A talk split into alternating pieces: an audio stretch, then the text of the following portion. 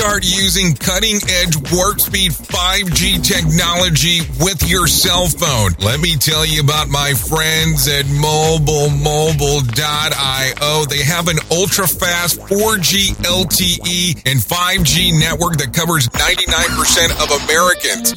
So they've got you covered everywhere. Think about it for a moment. You have the opportunity to take a test drive for ten days with unlimited talk, text, and premium data. What is premium data? Premium data is an allotment of a cellular data that you receive from a higher priority on the network. You won't get throttled like you will with some of those, well, non-brand service providers. To find out more information, all you have to do is go to mobile mobile dot io. That's mobile mobile dot io to start your ten-day free trial. Hello. This, this, this, this show is brought to you by Safety F M. Well, hello and welcome to another episode of The Jay Allen Show. I hope everything is good and grand inside of your neck of the woods. I have to tell you, it seems like it's been a while since we've had our last conversation. Keep in mind, as we're kind of putting the context to this, over the last few weeks, we've been taking a listen to the episodes that we recorded at Safety Day twenty twenty-one here in the glorious Orlando, Florida. So today we get to hold a conversation in real time, I guess is really how you get to take a look at it. So this is an interview that I did with Joshua Kreger. Josh is a visionary leader of human and organizational performance and has ten years of enterprise safety and risk management leadership experience in some high consequences industry, such as critical infrastructure, energy, and intermodal transportation. He holds a master's of science in organizational leadership from the University of Denver with an emphasis of strategic innovation and change. Josh is currently a director of safety and innovation and strategy for the company that he works for. So I'm not going to take up too much of your time at the very beginning of this thing. And let's get started with this conversation with Joshua Kreger here on The Jay Allen Show. The Jay Allen Show is streaming now on safety f m dot live. So, of course, my easiest question is also the hardest question all at the same time. You know that already. So uh, how did you get involved in this little tiny world of safety? What does, where was the desire to jump into this mess? So, like, this is going to sound like a familiar story, but like most people, I fell butt backwards into it. Um, uh, did, you know, did years of operations management in the hospitality industry. Uh, right out of undergrad. And, you know, before that, always had a blue collar background, um, worked in a lot of different trades uh, through college and in high school. Um, so I, I, I've been sort of peripherally aware of safety. You know, when you're seventeen years old, you have no appreciation for it. I can remember uh, doing many of drilling without earplugs and whatnot. So, um, yeah, I just was operations management and then got a little fried in about two thousand eight. So quit my six figure job about a month before the housing market collapsed in oh eight. Uh, kind of serendipitous, though, because my wife was getting uh, ready to apply for med school at the time. And she's like, hey, I want to I want to go to this place called Federal Way, Washington, and I want to join this program called AmeriCorps, and I want you to come with me. And again, we weren't she wasn't my wife at the time. And I said, well, one, where the hell's Federal Way, Washington? And then two, what the hell's AmeriCorps? Mm-hmm. So, you know, I went from sort of this eighty hour a week cutthroat industry making tons of money to I'm teaching math and science to um, low-income district uh, children uh, after about a three-week in-doc on how to teach math and science in a high school. So it's kind of like, hey, warm body degree, pass, pass background check, off you go. So that's how I left my industry. And then we ended up moving to Denver in uh, twenty eleven for some mm-hmm. bigger opportunities. And that's where I got my first job, you know, just trying to find a gig, just coming in, trying to rebuild my professional career. And I got on as a D O T compliance specialist with. Oh, the love, the love there. I am so familiar with D O T. How did you, how did you like that gig? Uh, you know, it's. Again, it's interesting looking back on. I'm glad I have that foundation in my some part of my brain, but you know, it's very rote. It's very much, um, you know, I hate anomalies, so I was really good at digging through D O T files and um, catching things on drug tests and whatnot. Um, but yeah, it was a good entry into the discipline, and then sort of just evolving from there into um, enterprise leadership from a safety perspective. I had that already had that leadership piece in my in my in my background, and then getting into safety was sort of like, oh, you also know how to lead? I'm like, yeah, and then it sort of just sort of snowballed from there. But that's one hell of a change. I mean, let's talk about it. You left a six-figure job. You go into teaching, teaching. I mean, essentially, I mean, that is a hell of a change. But then you go into D O T after that. As you're going through these changes, are you seeing like your your long term on what you're planning on to do trajectory wise? Like, what is your what are your journey as at that portion? Because I can't imagine you're looking at destination at that point. You have to be looking at journey. So what are you thinking at this time? Well, you know, Jay, the passion is leadership, and it's all leadership. So whether it was in a restaurant, it's opening new restaurants all over the Midwest, whether it was trying to um, you know, teach poor kids who probably didn't eat for three days how to do algebra, to, hey, now we got to figure out a way to, um, you know, run drug and alcohol and D O T compliance for twenty-one union represented employees, twenty-one hundred union, union represented employees. Um, it, to me, was that leadership piece. And I'm always chasing that next leadership challenge. I just happen to have these little superpowers as I pick them up along the way. Well, it's a nice little superpower. So shortly thereafter, out of that D O T compliance gig, as you get into the regional health and safety manager position, you pick up a certif- certificate that I'm extremely interested in um, by Echelon Front, which is, of course, Extreme Extreme Ownership, which is the Jocko Willink company. How the hell do you get into that? How did you like this? Yeah, so I have um, I have a buddy who's a retired Navy SEAL, and I kind of just fell into the Jocko thing via that. But, um, you know, I, again, by the time I found Jocko in two thousand fifteen, I'd already been a leader for, you know, over twelve years. And I kind of realized I don't know anything about leadership. And that's okay. Not to say that Jocko is this guru that um, everything he does is not unique. It goes back to Sun Tzu. I could grab Rand, I could grab Peter Decker, I could grab a bunch of different books, Drucker, I could be- grab all kinds of leadership books, and they all kind of make sense. But, um, you know, I just was drawn to this idea of ownership, and it was it started with me looking in the mirror. It was the fat guy in the mirror going, you know, Jay, that was your opportunity to say I'm not fat. But I, um, I, I, I was waiting. I was not going to interrupt. um, you know, there are no bad teams, only bad leaders. Like, wow, what a statement. Um And as I started to onboard Extreme Ownership, I actually got to meet Jocko. Um, I do a lot of work with them now. I actually see them three times a week. And it was just that game changer for me going, um, even when my employee steals and causes a problem, that's my fault.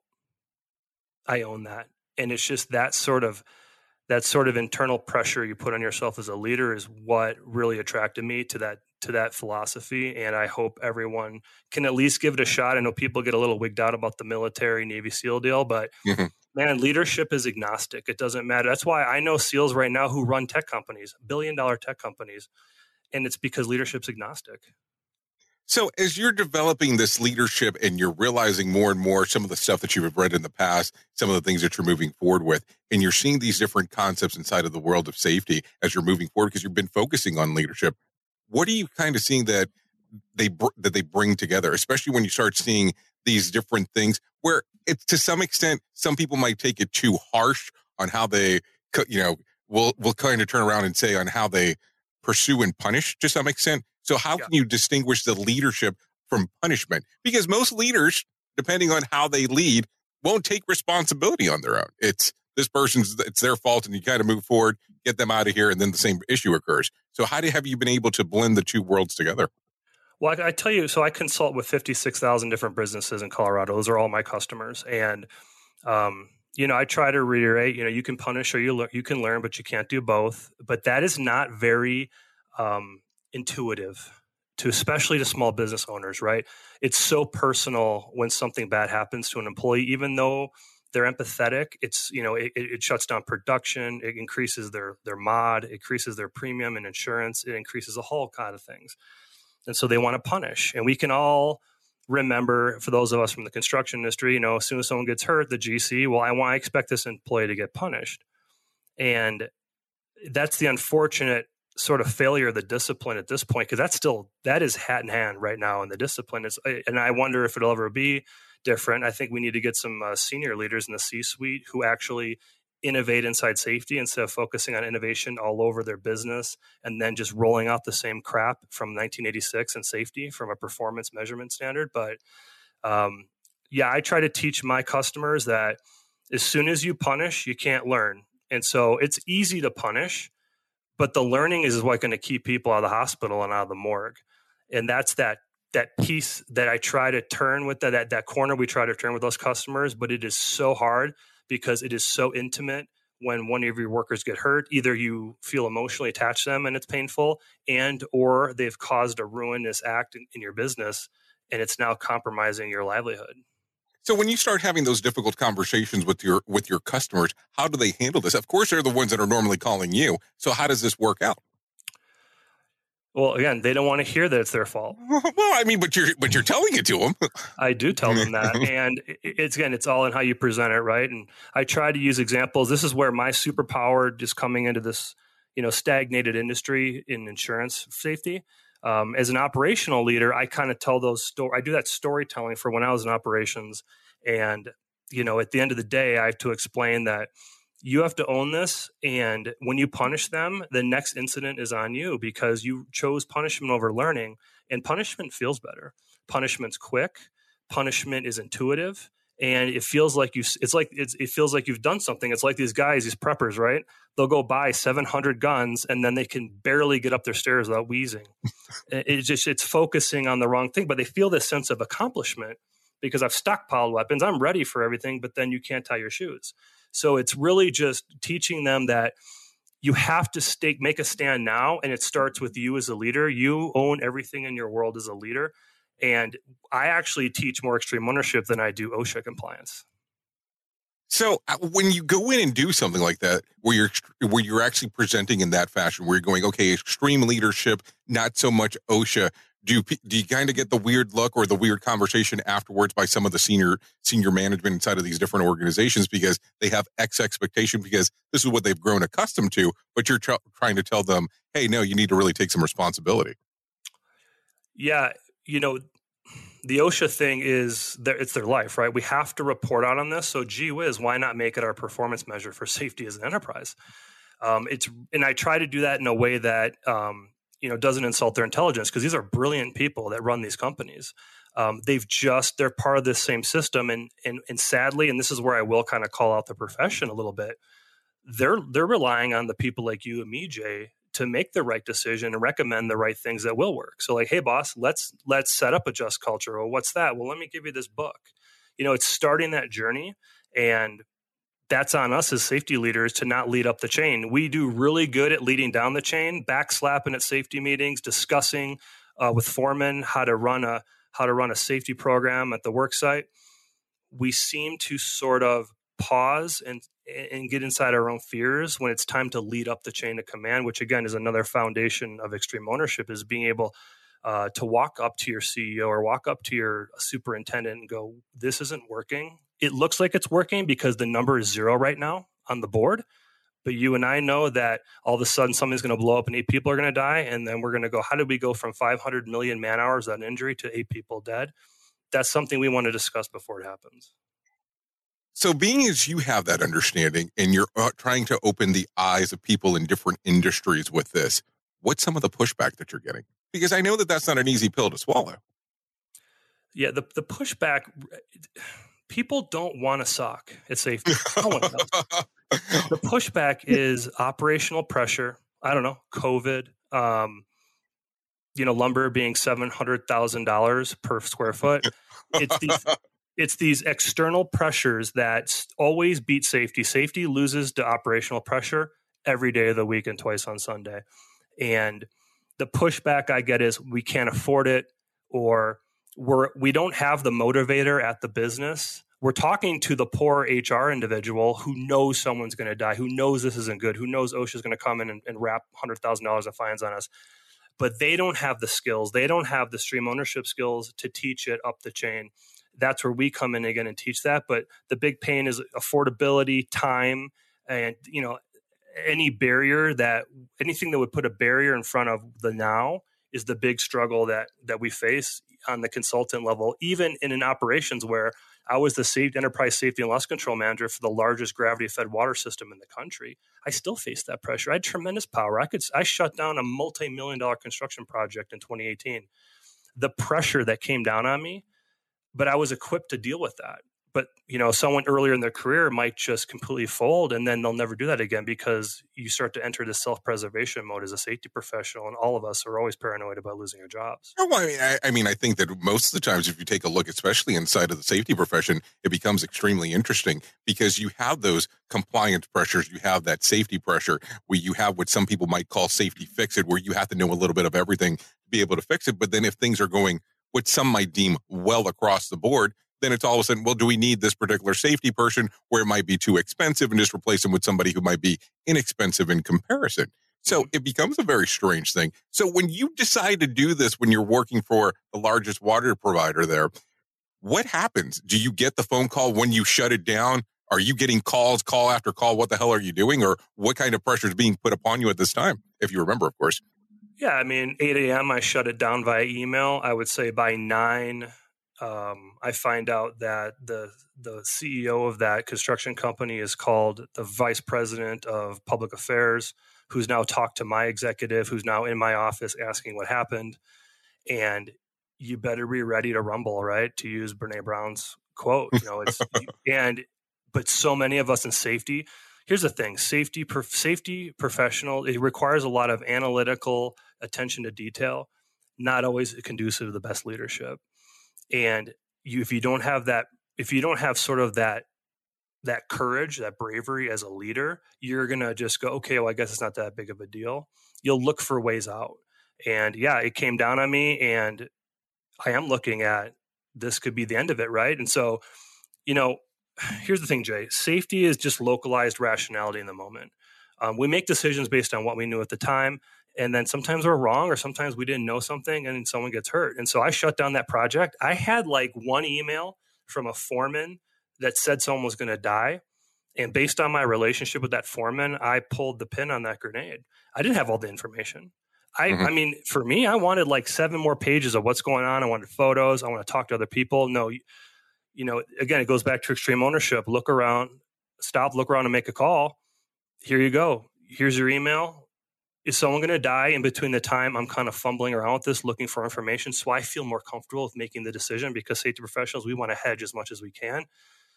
That's not the game we play. And, and that's honestly, you do a disservice to the employees you're responsible for protecting by doing that. So as you look back now in retrospective, because that's the only thing that we can do now, do you feel based on the amount of information that you have or had at the time, better saying, did you make the right call? I did make the right call, but I also burned up some significant leadership capital doing it. Yeah. Okay. Um, you can only do that so many times before, you know, it's cry wolf, or that you just start to lose confidence. Your your your your uh, your senior leadership starts to lose confidence in you. Um, but based on the information at the time, you know, I'm pulling off experience. It's more of that. Does it pass the smell test? You know, having leadership leadership experience in the past. I don't know if I had the relationship with that individual that I did. Would I have trusted him? But then again, is that the right decision to make? What if I don't have a relationship, but this person's got a legitimate concern? Oh, you so knew where I was going next. Yeah. Well, go for yeah. it. No, that's exactly what I was going to ask you next. What if somebody else would have actually said the same scenario, but you didn't have the, the same relationship with them? What then would it would have been, would it, the decision would have been the same? And I know that all this is retrospective and what it coulda, shoulda, woulda, and all that kind of, you know, glass crystal ball stuff. But I'm always interested on, you know, when you have to make the difficult decision, because it is a difficult decision. Yeah. When you have to look back, how do you feel about it? I would have still stopped it. Okay. And that's because I'd rather live with the termination than live with the worst case scenario. Absolutely. Um, And then, you know, some people will get sanctimonious about, well, you can't stop everything. And then some people will get even more sanctimonious and say, you need to stop everything. Right. You pick and choose your battles. You burn out, you burn, you earn more leadership capital than you burn. And I had enough leadership capital built up to pull that pin. And that's another, you know, piece of advice I would give to these junior leaders in safety. be building up leadership capital every opportunity, because when you do need to burn it, boy, it goes quick. Now, now that you pulled the pin, everything started moving on. You stopped everything. Everything's going. How long is the site closed down for before everything's within the realm of you being comfortable with moving forward with it? Uh, it's like twelve hours, a couple, a couple million. So there was there was people gunning for you, I would imagine, during that during that time. As you were saying earlier, people calling, calling, calling. And I can imagine if that's hour one, by hour five, they're wanting your your head on a lance. Well, then internally, you know, that's also our sales internally. Right. You know, that's water sales for us. So it's not just this construction company who's on a deadline. It's also our internal water sales. And, you know, it is every hour in the hour. And it's Here's here's here's what I always tell individuals in operations. I will always say, prove to me it's safe. I'm not going to take your word for it. Um, and they proved it was safe. And I said, okay, I'm comfortable with it. Just having their attention and having them, you know, hey, can you remove your ban? And I said, it's not a ban. I'm doing you a favor. Um, this is going to be worse for you if we kill people. Um, but yeah, it's it just proved to me it's safe. And sometimes we don't ask those questions as safety professionals. We just sort of we cower in the moment. Well, because also at the same time, it's an emotional event for some, especially when it comes to the operation side, because now you've closed down the business. And let's be realistic. I have an operation background. And if you would have told me that before I started looking into anything at safety, you closed down part of my operation because of a potential safety related thing, I might have not been too happy about it. So how do you handle that emotional distress that's going on? Because it is coming your way. It's fireballing your way, regardless on how you look at it. Yeah. Um, you know, nothing's ever been accomplished by panicking. And again, that's another, I would say, extreme ownership tenet is, you know, you have to detach emotionally. And if you can't detach emotionally, you are going to get overwhelmed by that moment because, you know, this is all on you and you don't have all the information. And if, you know, if all of a sudden you find out you've got information that you didn't have an hour ago and you, on paper now, in retrospect, you know, it's kind of like, hey, these preventable accidents we talk about, right? Like, well, they're only preventable once the thing's crashed. Um, same thing. It was only a bad call now that I have this entire ream of paper on what was going on. And it's just being able to weather that and standing your ground, either morally, ethically, or, uh, you know, immorally. You got to take a stand. And if you care more about your job than your, uh, your personal, your personal beliefs, then you're in the wrong business. Well, I, I appreciate you actually going into that because most people would not give that much detail. So I do appreciate you going down that path. Now, I got a question for you because you see a little bit of everything, of course. If you were building out your own company and you had to actually, uh, well, let's say that we still have a, a safety department inside of this organization that you're running, where do you see that the safety department should actually report to? If you were building it out, it was your company, your name's on the door. How does that actually, how does that company report? To the chief safety officer, who happens to be the chief executive officer. Okay. You know, safety is not really a discipline, Jay. It's not a professional discipline. It's a core competency of leadership. And again, I talk about it a lot. We hire these really brilliant people to run these companies. And then it's like a doctor, right? Like a, like a, like a surgeon gets two weeks of nutrition training, and then all of a sudden we expect them to know something about nutrition, but they act like they do, right? Oh yeah, you shouldn't be eating that. Well, it's like, you're great at surgery. Do you know anything about what I'm putting in my digestive tract? I don't think so. No. uh, same thing with these C E Os. They know enough to be dangerous. They know enough to say the platitudes. Yep. Safety culture. Yep. Not, not one injury, what have you. Um, they don't know what they're looking at. And so when I start a company, um, I want to, I want the C E O to be the most passionate about safety. I definitely don't want them to be the subject matter expert, but I want them to have the most passion, and it can't be these empty platitudes and um, these posters, right? This is why I despise safety posters. They should be used for target practice. It's really, safety is not a poster. Safety is a um, is an expression of culture, and the ultimate expression of culture is decentralized command. And that's what we need from these senior leaders. That's why, to be honest, I do want to be a C E O. I'll be a terrible C E O, but I just want to run my the safety program I think should be run, and then I'm probably going to retire because we'll be out of business in two weeks.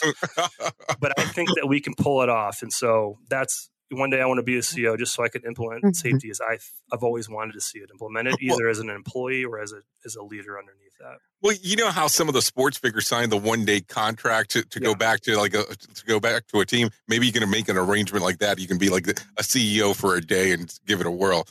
Yeah, I mean, it's, you get you.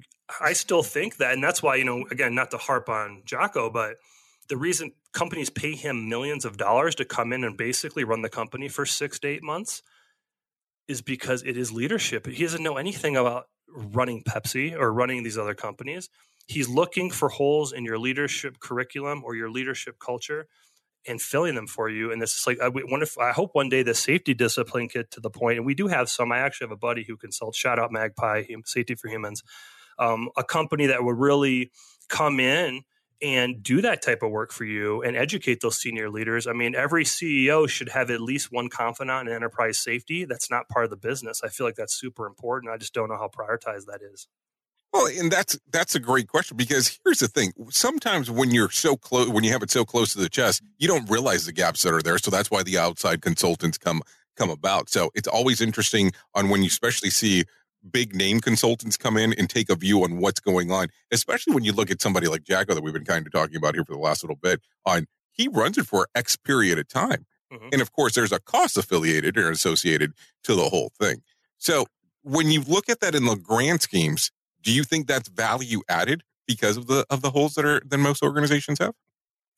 I do. And I think, you know, again, as a senior leader in an organization, you live in a world of lies of omission, right? Well, you didn't ask, so I'm not going to tell you. Boy, that is absolutely present in safety because, you know, even the near misses, right? We like to report those. I don't know if we report them all. I don't know if we report the scariest ones. Um, having those fresh eyes. I mean, I, again, at the law, at the water utility, I, we led the largest uh, cultural study in the history of that organization. And we did, we used an outside consultant, and we glean things we never knew, you know. Safety is really that middle out, right? It's not, I, you hear it's top down. That's not the case. This is The Jay Allen Show. You know how sometimes you're out and about and sometimes you have to access a report, maybe your bank account, maybe something that's important to you, but you don't want other people to be able to access it? I know you're probably sitting there for a moment going, well, why don't you just go into incognito mode and use that instead? Well, let me tell you something real quick. Incognito mode does not hide your activity. It doesn't matter what mode you use or how many times you clear your browser's history. Your internet service provider can still see every single website you visited. And that's why even when I'm at home, I never go online without using Express V P N. It doesn't matter who your internet provider is. It can be Verizon, Comcast, or even A T and T. The I S P in the U S can legally sell your information to ad companies. ExpressVPN is an app that reroutes your internet connection through their secure servers so your I S P can't see the sites that you visit. ExpressVPN also keeps all of your information secure by encrypting one hundred percent of your data with the most powerful encryption available. Most of the times, I don't even realize I have ExpressVPN on. It runs seamlessly in the background and is so easy to use. All you have to do is tap one button and you're protected. ExpressVPN is available on all of your devices, phones, computers, even your smart T V. So there's no excuse for you not to be using it. Protect your online activity today with the V P N rated number one by C net and Wired. Visit my exclusive link at expressvpn.com slash safety, and you can get an extra three months free on a one-year package. That's E X P R E S S V P N dot com slash safety. ExpressVPN.com slash safety to learn more. And we are back on The Jay Allen Show on Safety F M. So, yeah, I was just talking to the value of outside consulting, and this is a good segue to talk about, you know, what I do today, because You know, I, I'm a big fan of Steve Jobs. I think he's the Da Vinci of our generation. Uh, probably not the best human being, but, you know, as far as being innovative and just being a visionary, um, you know, I look up to him a lot. And there's a great YouTube clip of him where he goes bad on consultants, you know, and how we don't have any skin in the game and yada, yada, yada. He's not wrong, except at where I work. And so Pinnacle Assurance, we're, uh, we're a monoline insurance carrier in the state of Colorado. Uh, we operate more like a mutual insurance company because we're just peripherally attached to the state. But um, our vision is a revolution in carrying. And the only reason I came to work here, I did not want to come work for insurance, man. I mean, I, I was going to ask you, how do you make that transition? Oh, man. I mean, I'm telling you, as an enterprise safety leader for years, you know, the things that my insurance atta- uh, attachés brought me from a safety perspective, I mean, it was drive-by loss control from nineteen eighty-six. It's a lot of survey. It was almost like, hey, here comes their cost-based justification of their job this month. And then if you want the good stuff, that here's the price for that.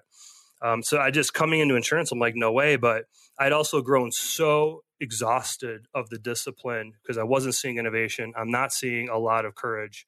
And, you know, we've got the books, we've got the academic publishing. That's great. We've got you, Jay, in, in the field. It's just not happening. Um, it is happening in small pockets at great companies, but across the globe, again, I work for fifty-six thousand customers. It is an anomaly. And so the opportunity to come to insurance and Pinnacle asking me, hey, um, we want you to teach our customers how to do safety differently, pun intended, or how to do HOP.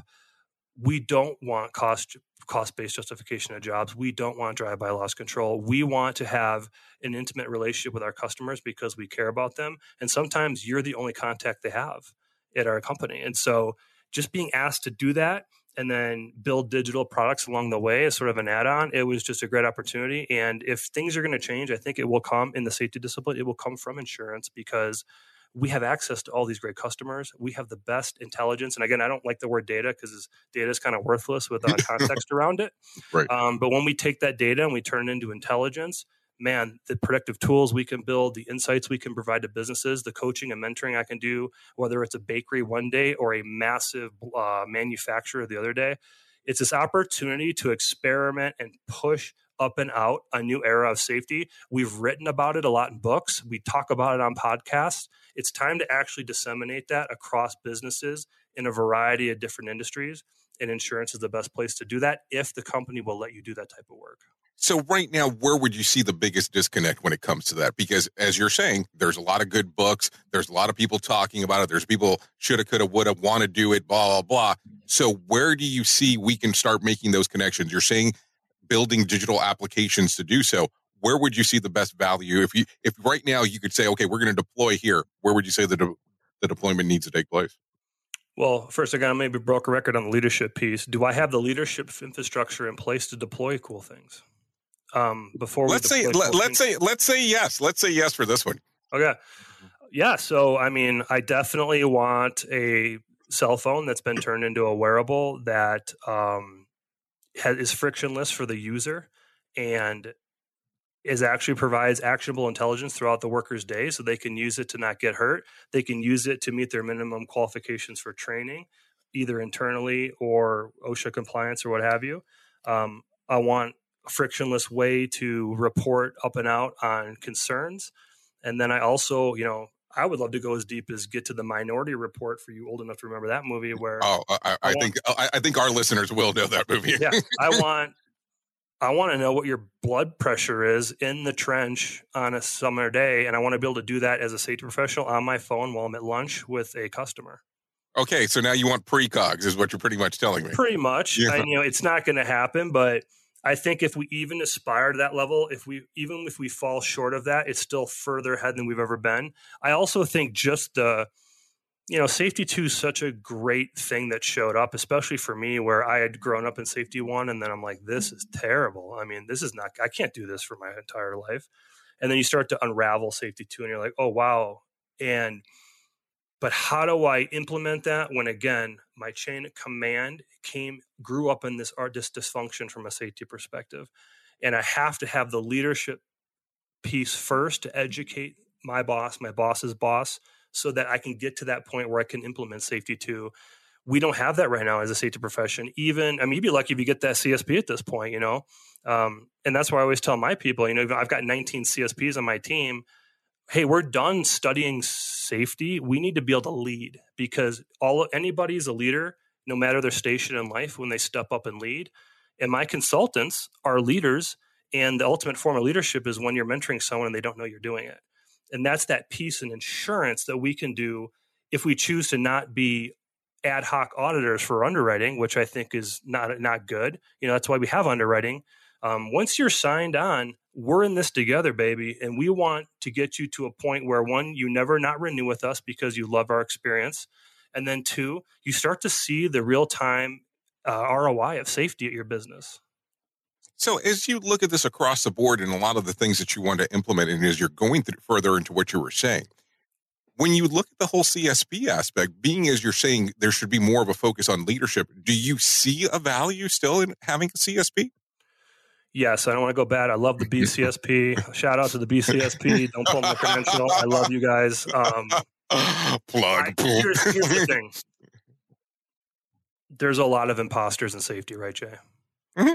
There's a lot of imposters. It's a, it's a job. If you've turned a wrench in your life and you can speak the language, you can get a job in safety. The C S P helps show that that safety professional wants to get out of bed and, and be better every day. And, you know, it it's a good way to go. You know, on the flip side of that, just because you don't have it doesn't mean you're not an outstanding safety professional. Um, but I think it's a way to, especially I'm, right now, I'm trying to hire uh, a junior leader on my team. Um, by the way, if you're interested in that, pinnacle dot com, um, you know, the C S P, you start to see it come in and you start to see it come in and you go, okay, is the leadership piece there? And so my hope is one day that credential starts to evolve into more leadership because, you know, the A S P, that's really your nerd cert. And, um, you know, shout out to all the nerds. I took the A S P too. By the way, it's way harder. So if you've already passed the A S P and you haven't gotten the C S P, just go get it. It's way easier. Um, you know, C S P, and th- there's some leadership curriculum in there, but like, you know, where is the ability to walk in day one and have a superintendent go, I'm not doing that. No. How, where do I go from there? Where's this S O P for that? I've I've got all the credentials. I've got the experience. I got my books. I got my hard hat. This so-and-so has been here thirty years, and they just said, no, what's your next step? And what is the next step? I mean, that's that's the difficult one because here's the thing. We did some research and looking at the different designations that there are available in safety. There's over three hundred fifty.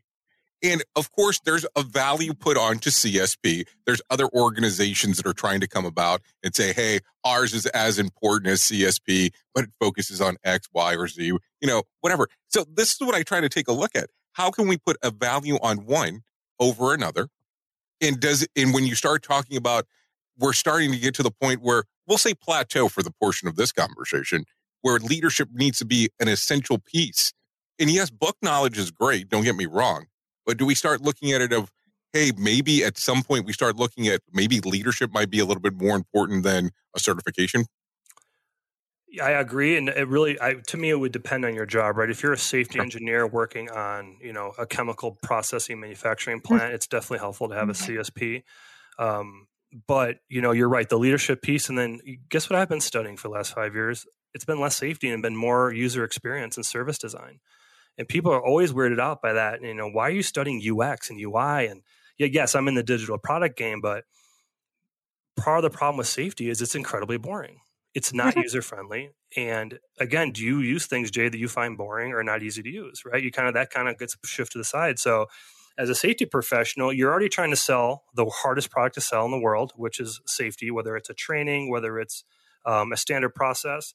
And so if you can start to design experiences and services around that, that's enjoyable for the end user, that's another way with the leadership piece. If you start to couple the the book knowledge with the user experience knowledge and the leadership knowledge, now you've got sort of this triangle that can really be um, effective in getting safety to be utilized. And then being it's only going to get utilized if you can effectively sell it up the chain of command of your business. So I'm going to make an assumption here. You're a big Salesforce guy. Well, it's funny because we're in the process of going to Salesforce. I love Salesforce. I mean, I'm not, I'm kind of software agnostic. I can tell you a lot of stuff I hate. Like mm-hmm. if your core system's in Cobalt, I'm leaving the company. but, I, uh, I don't blame you. You should be gone. No, it, but the only reason I say that is because a lot of the stuff that you're talking about, when you start taking a look at some of the stuff that Salesforce can do, especially with some of the information technology, and you start taking a look at some of the digital aspects you're talking about, they almost go hand in hand. And especially you already being insurance. Oh my Lord, would that make it so much easier? Yeah, and again, if you're if you're having employees stop work and come into an auditorium to do safety training in twenty twenty-one, you're just behind the power curve. And safety is being marginalized every day at your business because your senior leaders are getting frustrated with you as a safety professional. You've got to start to remove the friction from that process. Otherwise, safety is going to lose to operational pressure every time. And so there's this idea that why can't a crew jump on their phone and take a training real quick over lunch? Why do they have to come back to the office, jump on the computers from ten years ago and start to click through things? They're not absorbing any of it. There's zero knowledge transfer. They're clicking through it to meet the minimum quals on whatever industry you're in. We've, as safety professionals, we have got to innovate in, in just the delivery of it. I mean, forget the whiz-bang kind of predictive tool, which, again, I'm going to build one day. Um, can you just get the training more streamlined, right? We cannot continue to try to make this argument that we need to stop working to do X, Y, and Z, especially the more commonplace the training is. Okay, time for HazCom again. That has got to be on the phone. You've got to figure out what a way. And I think the safety professionals focus on the delivery of the service just as much as the quality of the consultation. I think it's a winning combination. So do you look at it now then with everything that has been going on during the pandemic that technology has advanced and what we do for a living? Do you look at that some of the safety stuff has advanced, or do you look at it that we might even just becoming even with the rest of the of the planet on some of the other a- aspects that are going on? So this is a great question. Um, when I got to Pinnacle, you know, I have twenty, I got sixteen consultants. I got a ergonomist, I have an industrial hygienist, and then I have uh, three leader managers underneath me. Um, for the first time in one hundred five years, they started consulting virtually during the pandemic. Um, they used to only be able to do one hundred thirty-three site visits, and we're now ten x that virtually. We still go in the field when we need to, but all I heard when I got here is we you can't do safety virtually. Like, that's going to be horrible. And lo and behold, now we're doing we're doing uh, field field audits virtually. We figured that out, and we're also teaching and educating. We do more webinars than we've ever done. We do more training than we've ever done, because guess what? It's less friction. Oh, you mean we don't need to stop work and come in and see you? It's like, no, I'll be on Zoom at this time, or will you tell me what time it works for you, and I will teach to this topic for less than fifteen minutes, and we're out of here. And that's sort of this been this kind of gravita- this uh, this gravitational pull away from field ops and insurance. And, you know, some of my peers in the industry, they just stopped working during the pandemic. Oh, we can't mm-hmm. go out and do our checklist. I guess our job's over. Mm-hmm. I mean, I was talking to a peer in another uh, state. I won't say which one, but they had... You can't even say the state? Come on. No, because then she'll know what I'm talking about her. But it was like... It was like July, and they still didn't have Zoom licenses. They had no, they had no, they had no capacity to to to consult outside the walls of their business, and so it's been a game changer for us. And I can touch ten x more customers virtually, and then we still hold that in-field touch in our back pocket when we need it. Um, that's been a big innovation, and then just the technology piece. I mean, it's given us a lot of time to focus on, like you said, professional development, not just C S Ps or what, whatever your flavor is, but that um, that leadership piece. That, I mean, my whole team's read Extreme Ownership. They're reading them all. They debrief it every day as a team. Um, that's that we had that gift of time during the pandemic that I think a lot of safety professionals um, didn't leverage in the insurance industry. Um, and then those of my peers in construction who never stopped working. Now you've got, Jay, you've got C S brilliant C S Ps taking temperatures every day and doing nothing else, while the hazards that are still killing us every day are going on behind them. And that was sort of the ultimate tragedy of COVID for for the safety discipline, is really smart people um, already didn't have time to play whack-a-mole with all the, the known hazards. And all of a sudden they're taking temperatures to meet this minimum compliance. And, you know, in insurance, unfortunately, I see every, every time someone dies, I get an email in our book of business. And I'm going, I wonder if that safety professional was busy taking a temperature when that thing happened, or I wonder if there wasn't time for a training because we're taking temperatures. And again, that doesn't mean taking temperatures weren't important. I think we what we need to do is, do you need a certified safety professional to take temperatures? Or could we have trained someone real quick to just take temperatures real quick? And that was sort of, you know, in one way, the COVID's been a boon for the safety industry. I know, I mean, especially emergency management. I've just, I was kind of, I've been in all three disciplines in operations. And it, it At, at worst now, we've got sort of this recognition that, boy, we better have resilience from a safety perspective if and when something like this happens again. And that's sort of been uh, a win for the discipline.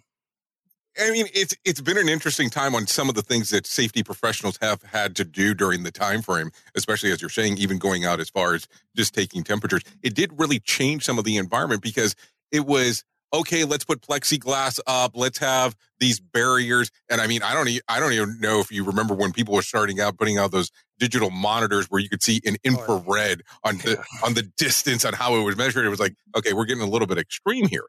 But it's interesting on seeing some of the changes. Now, you did mention something because of the change of with the pandemic that you've been able to do technology-wise. And you said you were able to do a digital site visit. Could you give some explanation on how that would actually work? Because is somebody controlling a camera? How does that work if that is part of the case, or how does that go about? Yeah, it's, you know, I wish it was something super complicated, but, you know, again, let's bang on Jocko again. It's simple, not easy. Let's let's FaceTime, and you show me the stuff that scares you. Okay, and we've done that now. Based on my knowledge, let's let's show me some of the stuff I know that you have that scares me, and then let's go through your loss runs. Let's do an analysis on last three years of what your losses have been, and then let's go look at that stuff, and you know, getting that done in forty-five minutes, and then returning a, a, an end product to the customer with some helpful advice, some resources. Um, And then that, again, that olive branch, that call me back when this gets more scary. That's kind of how it looks. I mean, there's a lot of technology there. I know some people are sending Google glasses and wearing GoPros. And um, again, it's simple, simplicity rules. Um, the customer doesn't want to do anything but grab the phone they already have in their pocket or purse and walk around for you and have an honest conversation about what scares them. They don't want to go through your checklist. They don't want to hear about what you think their best work should look like. They want to do their best work, and you're there to help them as a safety professional at the insurance carrier or even the broker side. So if people want to find out more about what you're doing or more information about your organization, where can they go to find out more? Um, definitely pinnacle dot com is a great place to start. Um, I'm on LinkedIn. Um, I don't even know. Do you accept LinkedIn. every, do you accept everybody that actually looks for you on LinkedIn? Not if I can tell they're uh, like a digital sales rep for some algorithm that's been around for five years, then I don't, I don't say yes. But, uh, you know, if you're, if you want to talk about this or anything I said resonated, or uh, by the way, if you want to come work for me, we're hiring. I think it's a great opportunity to network. And um, yeah, LinkedIn uh, is a, bla- a great place to start. I'm pretty active on there. And then, uh, you know, pinnacle dot com, we got great resources. If you're not up, if you're in Colorado and you're not a policyholder, I strongly recommend you look at breaking off your work comp piece just to Pinnacle because, um, and I'll just say this with confidence, we own the carrying market in comp. And I would say the nation, we don't get to compete against the whole nation because we're kind of pinned down in Colorado. But being pinned down in Colorado is also our superpower because if we burn bridges in Colorado, we're out of business.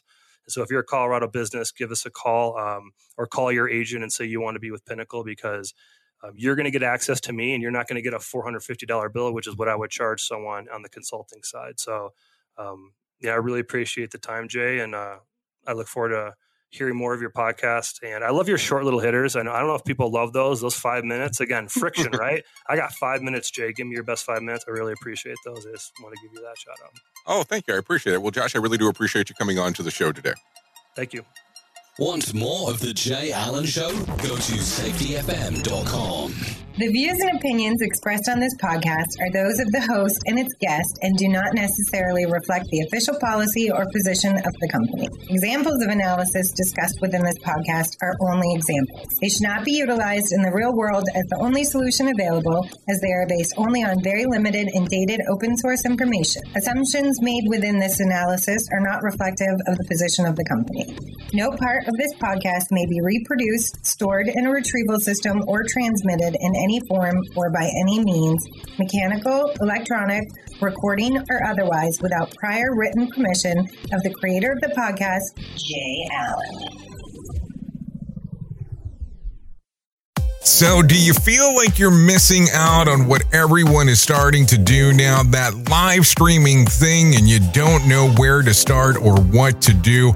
I have the resource and the information to provide to you in regards on how you can stream onto forty social media platforms all at one time. Yes, that's forty, four zero social media platforms all at one time. All you'll need to do is go to safety f m dot com forward slash one. That's safetyfm.com forward slash one. That's O N E. So just in case, and you'll be able to start live streaming just like you're hearing people starting to do right now, up to forty social media platforms.